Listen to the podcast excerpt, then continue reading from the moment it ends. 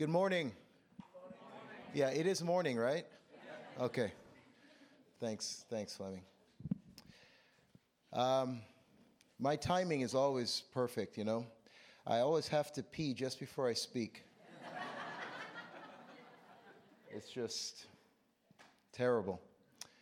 At least I'm not like some people who uh, leave the microphone on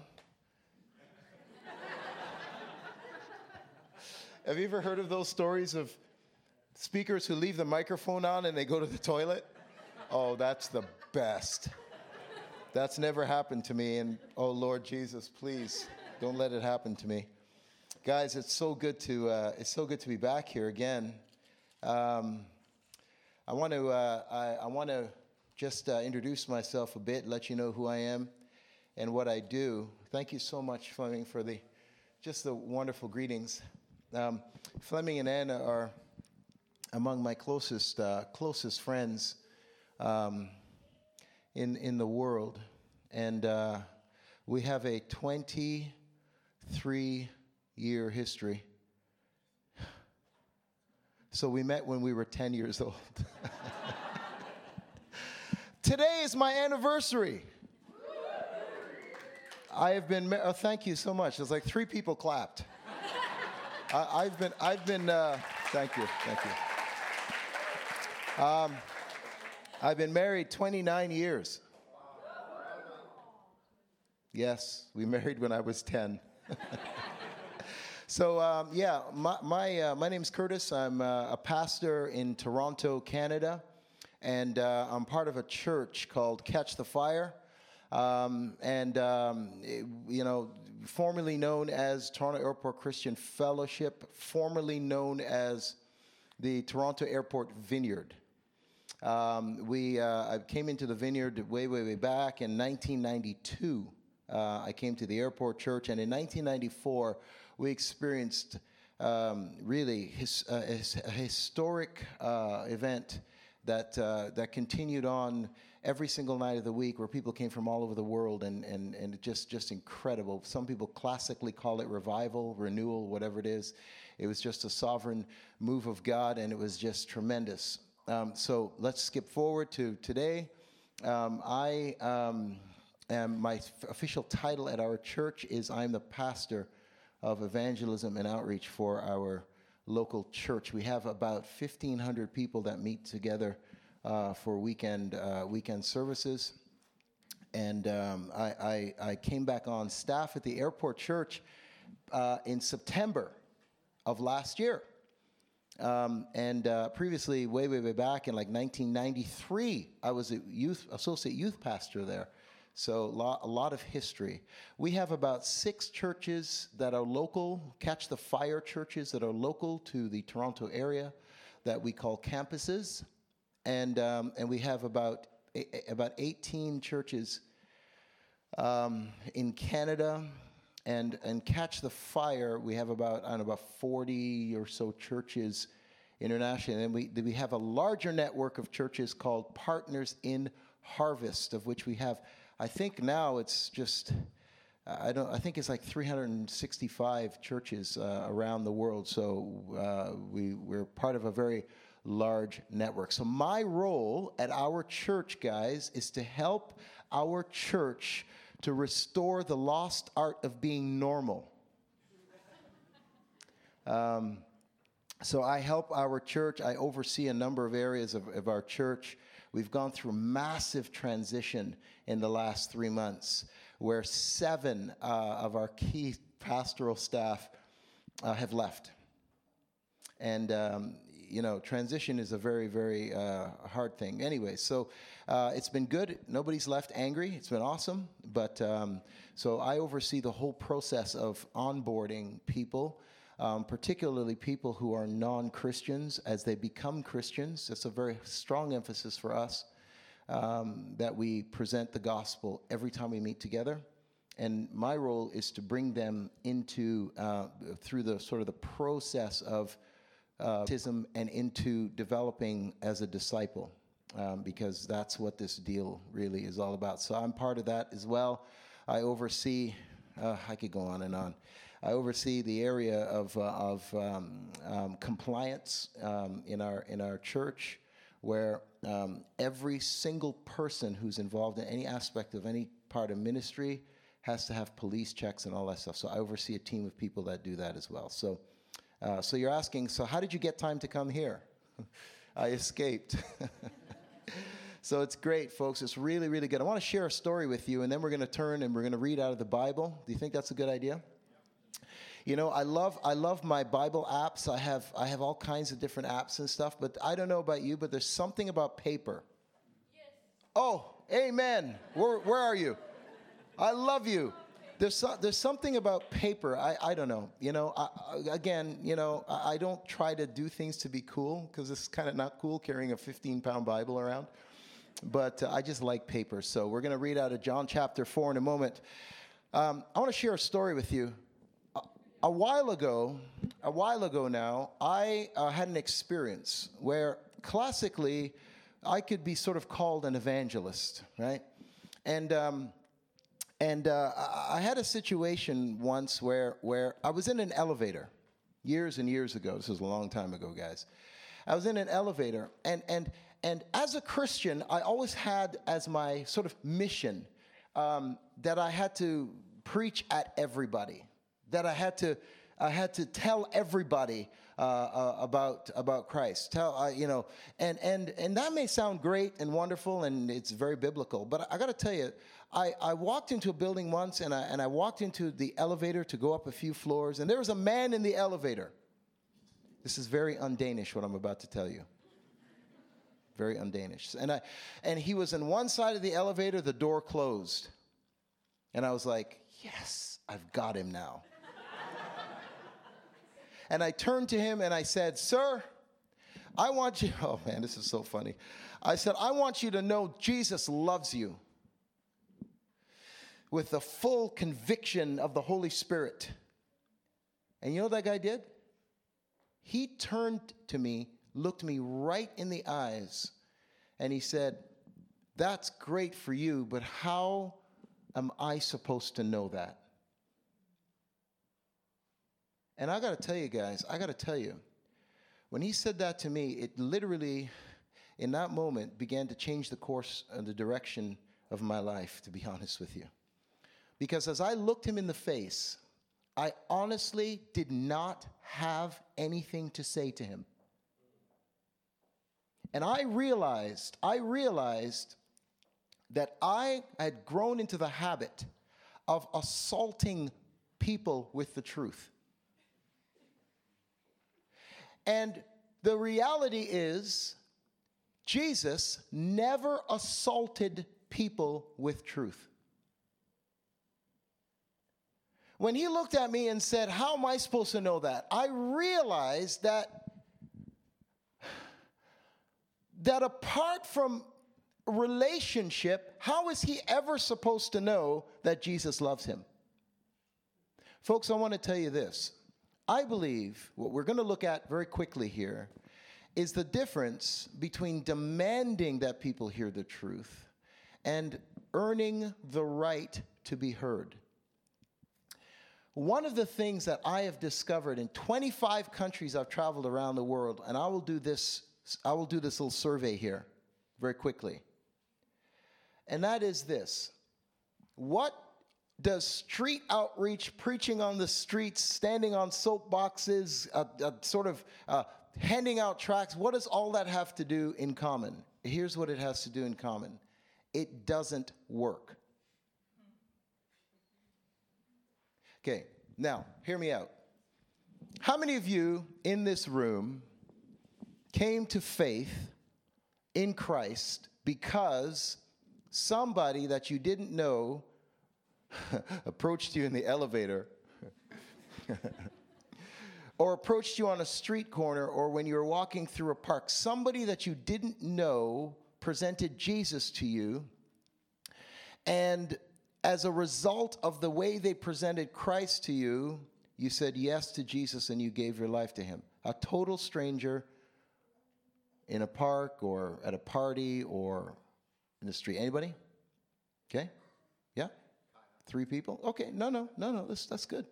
How many of you came to faith in Christ because you're watching television and you saw somebody on TV, you know, one of those guys?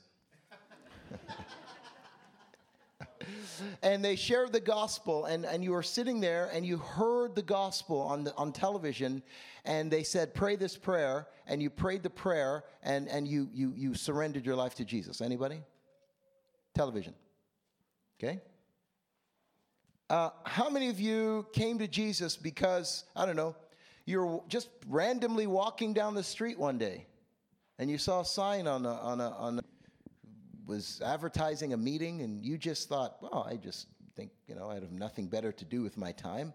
So I think I'll just attend this meeting all by myself randomly. Anybody? Okay. Um, all right. How many of you are actually followers of Jesus? Okay, I just wanted to make sure. yeah, I want to make sure this wasn't the Mormon church or anything like that. Okay, you know where I'm going with this, don't you? Now, here's the deal I would guarantee you, even before I ask you to put your hands up, that the majority of you in this place have come into faith in Christ and have become a Christian because you knew somebody who engaged you on a personal level. And through that engagement, they brought you to church where you heard the message or they led you to Jesus themselves. Let me see your hands. All right. What does that tell us? That tells us this a lot of things, really. Here's a stat 95% of us that are in church in Western culture are there as a result of knowing a Christian who engaged them. And through that relationship, led them to Jesus or brought them to church where they gave their lives to Christ. 95%. Folks, listen. We have a mission. We have a mission, and our mission is to impact people's lives with the love and the power of the Holy Spirit. How many of you believe that? Now, when we look at Jesus in John chapter 4, beginning at verse 1, uh, it's a beautiful picture of Jesus and his interaction with this woman at the well. And, and here's what I want to say for the sake of time that what you and I commonly seem to think, or what we've been taught, is that one of the first things that we need to do with people is to present truth to them. I want to show you here that the last thing Jesus does to this woman is present truth to her. The last thing he does. But he literally begins on a relational level and literally goes right up and down through all kinds of hoops before he actually presents truth to this lady. Folks, what am I saying? Church, listen, we need to intentionally engage with people and intentionally leverage our relationships for the kingdom of God. Oh, no, no, no, Curtis, no. We just, you know, we just kind of get saved by osmosis. No, no, no. Folks, listen, let me tell you something. Nobody comes into the kingdom of God because they decide that they're just going to change from one view of thinking to another. That's part of it. But people come into the kingdom of God because those of us, you and I, engage them relationally and through our lives they hear the good news. I have a next door neighbor. I want to tell you, I love that guy like you would not believe. I absolutely love him to death. Whether he became a Christian or not wouldn't make a difference to me. And that's the key motivation, isn't it? The key motivation is love. We're not going out there to try to coerce people to believe something. No, no, no. No, no, no. We are going and we're engaging because of God's love that's in our hearts. Whether he came to, to Jesus or not would make no difference to me, but I got to tell you, the most amazing things are happening in that relationship. I was over there the other day, no, I shouldn't say the other day, it was about three weeks ago, and we're sitting in his backyard, and a bunch of other neighbors came, and, um, and, and they're not, none of them are Christians, and, um, and we were all drinking beers, and then his, his wife comes over to me, sits beside me. She literally kneels beside me and she says, right out of the blue, Do you think God, if He's alive, would ever forgive me for the things that I've done wrong? I'm, I'm, I'm sitting there going, What the? Where is this coming from? Beautiful thing is, they say to me all the time, Curtis, there's just something uh, uh, about you that's just different than everybody else we know. You know, it's like, well, I'm fairly good looking, I think, you know. you know, you know what I've come to discover? I've come to discover this. If you will allow the Jesus that lives inside of you to shine out of you, guys, I want to tell you, amazing things happen. Listen, greater is he that's in you and I than he that's in the world. The Spirit of God, if you are a believer, the Spirit of God lives on the inside of you. And people sense that. But I think sometimes, please don't hear me wrong. I'm not trying to be hard on anybody, but I think sometimes we do not intentionally engage with people on, in, on an individual basis and, and allow God's love to flow out of the upward journey. And that's the journey where we come to know Daddy, we come to know God as Father.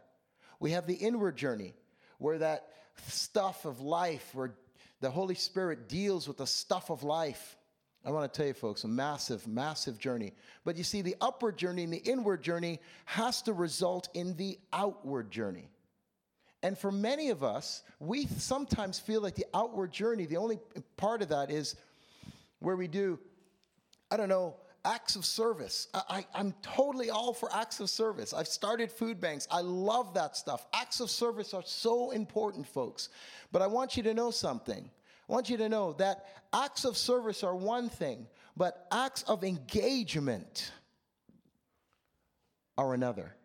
And it's through acts of engagement where the life that's inside of me, and I'm not trying to get spooky and weird, and I'm not, please, please, but the, the life that's inside of us, as we as believers engage with the world, we make a difference in people's lives. Man, she sat right next to me. She goes, Do you think God could ever forgive me? I was like, Of course, He can forgive you. And then you know she says to me? She says, because oh, so I, don't want to tell you their business, but I mean, it was just really scary stuff. And I'm sitting there praying for this woman, and I'm forgiving her. I'm, I'm literally like, in the name of the Father, Son, and the Holy Spirit, I forgive you. And everybody else that was sitting there, everybody else notices that I start praying, and they all go,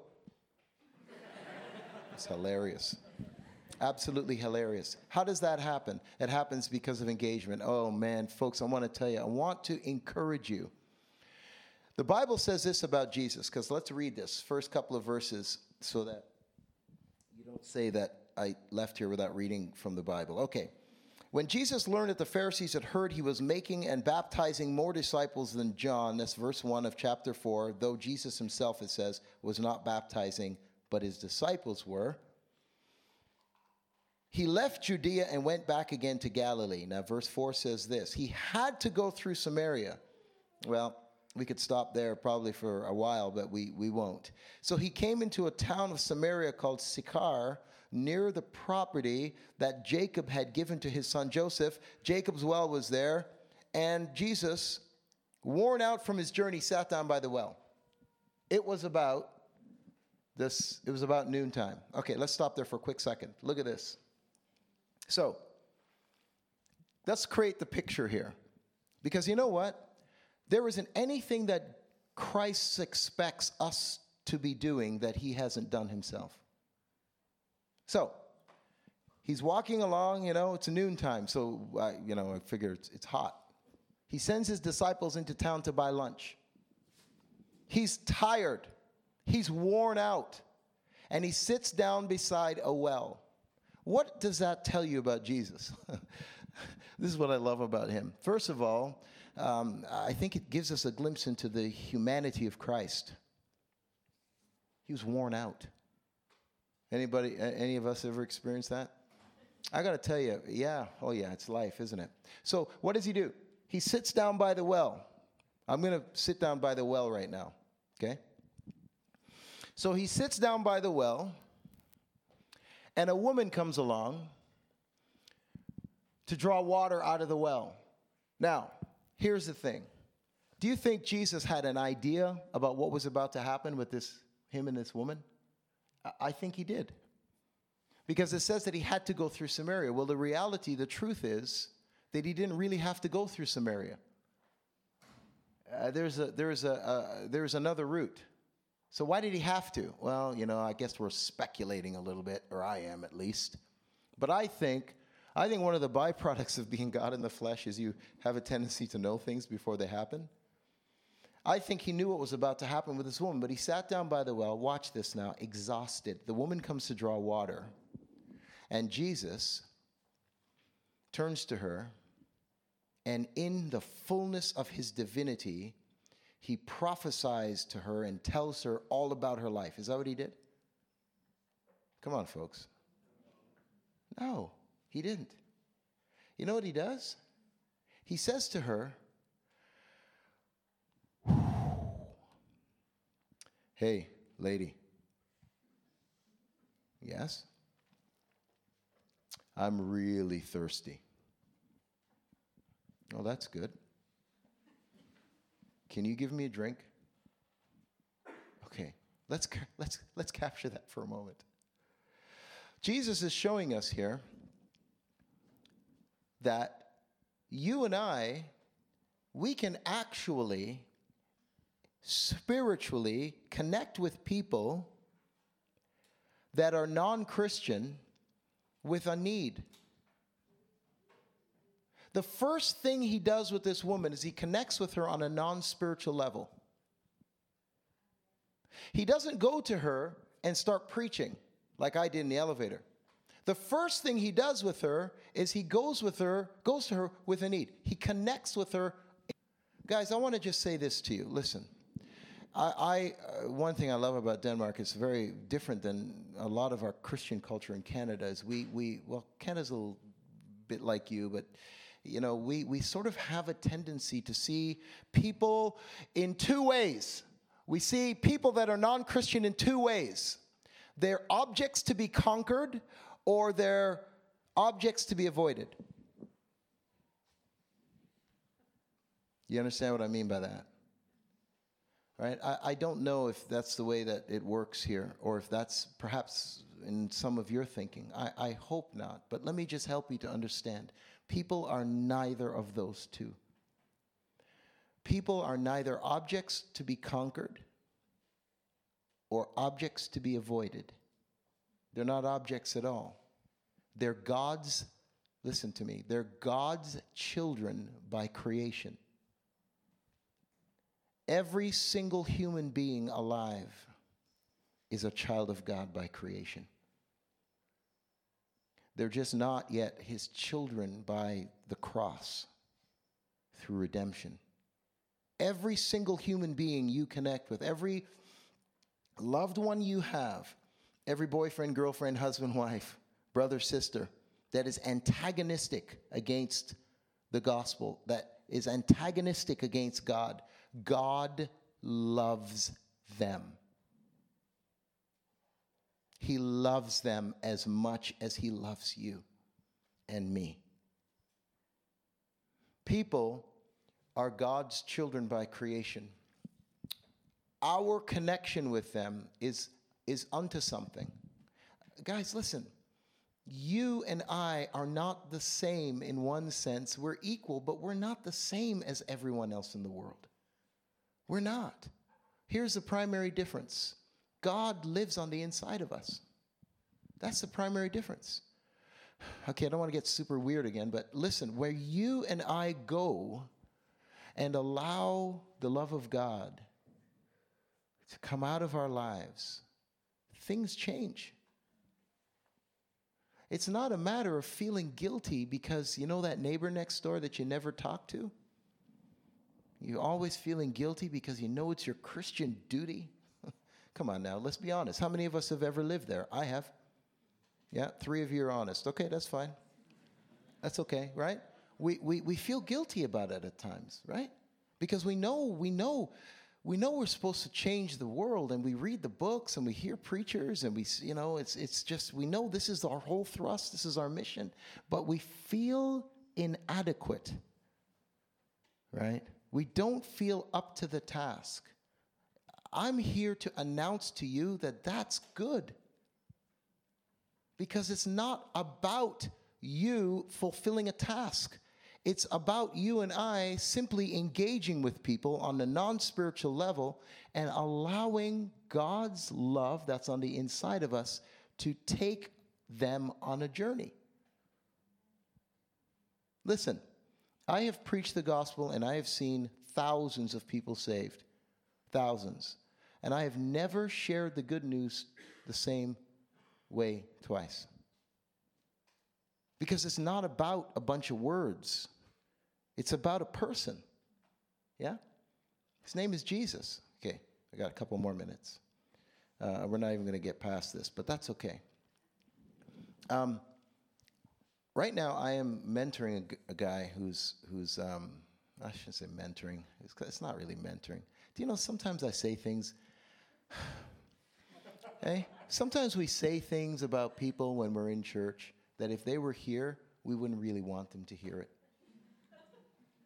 It's not good, is it? No. Well, I'm hanging out with a great friend, and he lost both of his parents last year. And uh, he's, he's not a Christian.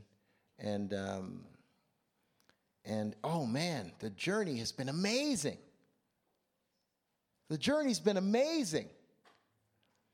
And I, I connected with him because somebody, he works at a restaurant and, and um, he, he's really, really, really hurting, really hurting. And some, one of somebody at our church connected with him and the guy was just like really hurting. And she says to him, she goes, well, I got to head back to Philadelphia, but I know somebody who, who could talk to you if you don't mind. So anyway, so the, she gave him, she gave me his number and I called him. And the first time we got together, he was so scared because I'm, I'm a pastor, right?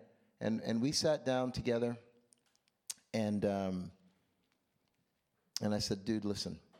He's like, uh, he's like, he's so desperate. He's like, I want to come to church. I want to come to church. I said, I don't want you to come to church.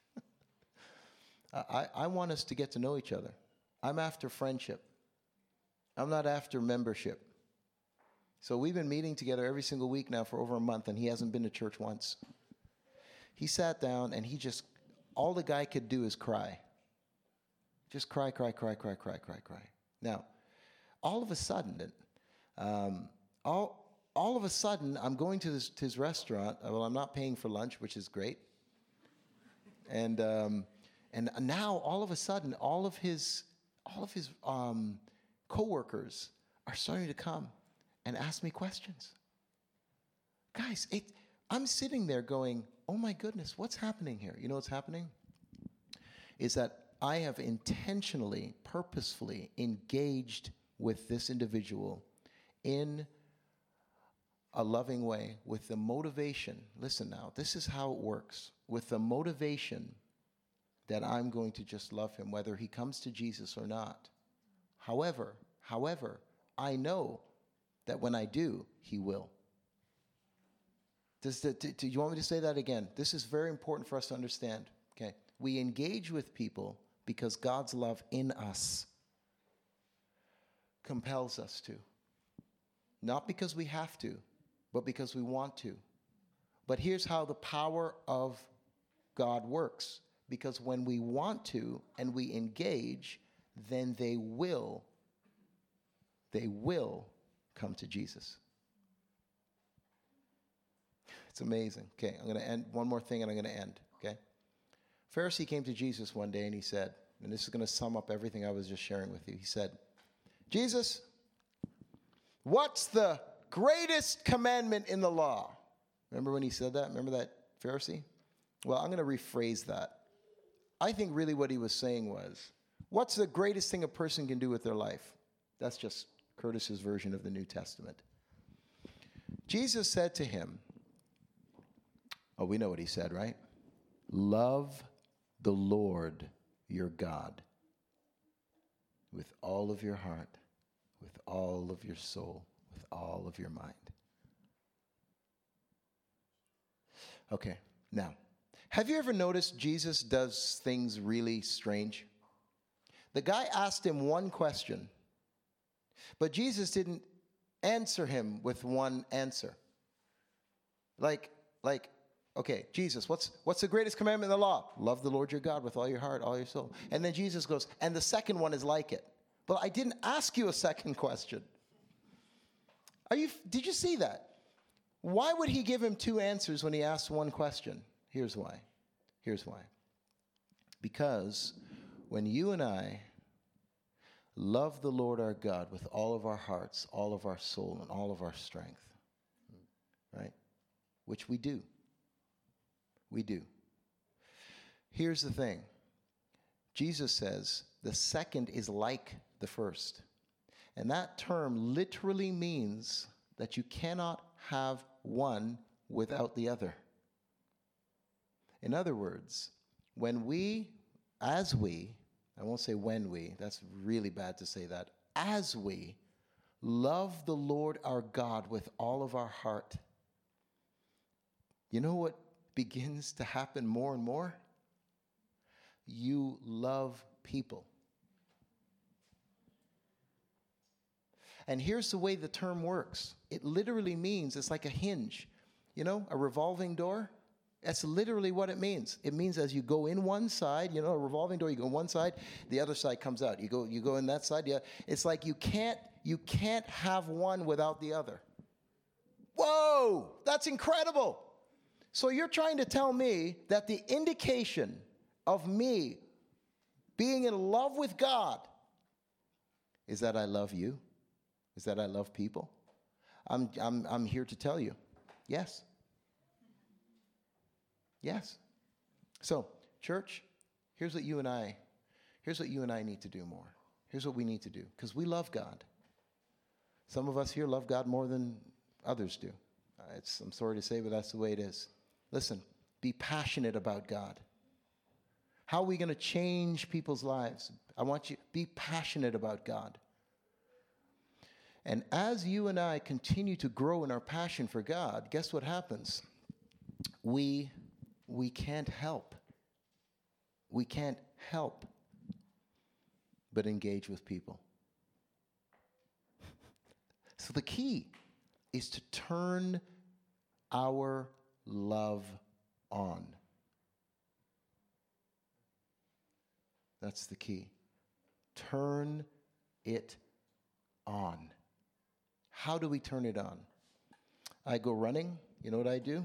You're going to think this is really weird because there's some things I like to do, and I don't want anybody around me. I don't want to talk to anybody. I don't want it. To, I don't want it. Uh, just leave me alone. Leave me alone. When I exercise, leave me alone. But you know what? The Holy Spirit just, Curtis, no, no, your life is not your own. So you know what I do? I literally turn that love of God on in my heart, and I say hello to almost every single person. on the sidewalk that I run past. They, don't, they don't do that here in Denmark. No, no, no, no. Why don't you be the first?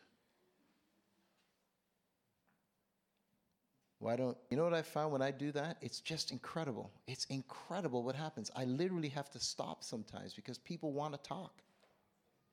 Especially the, you know the ones with the turbans and the, the funny things on their faces. Mm. Oh, yeah, you know who I'm talking about, right?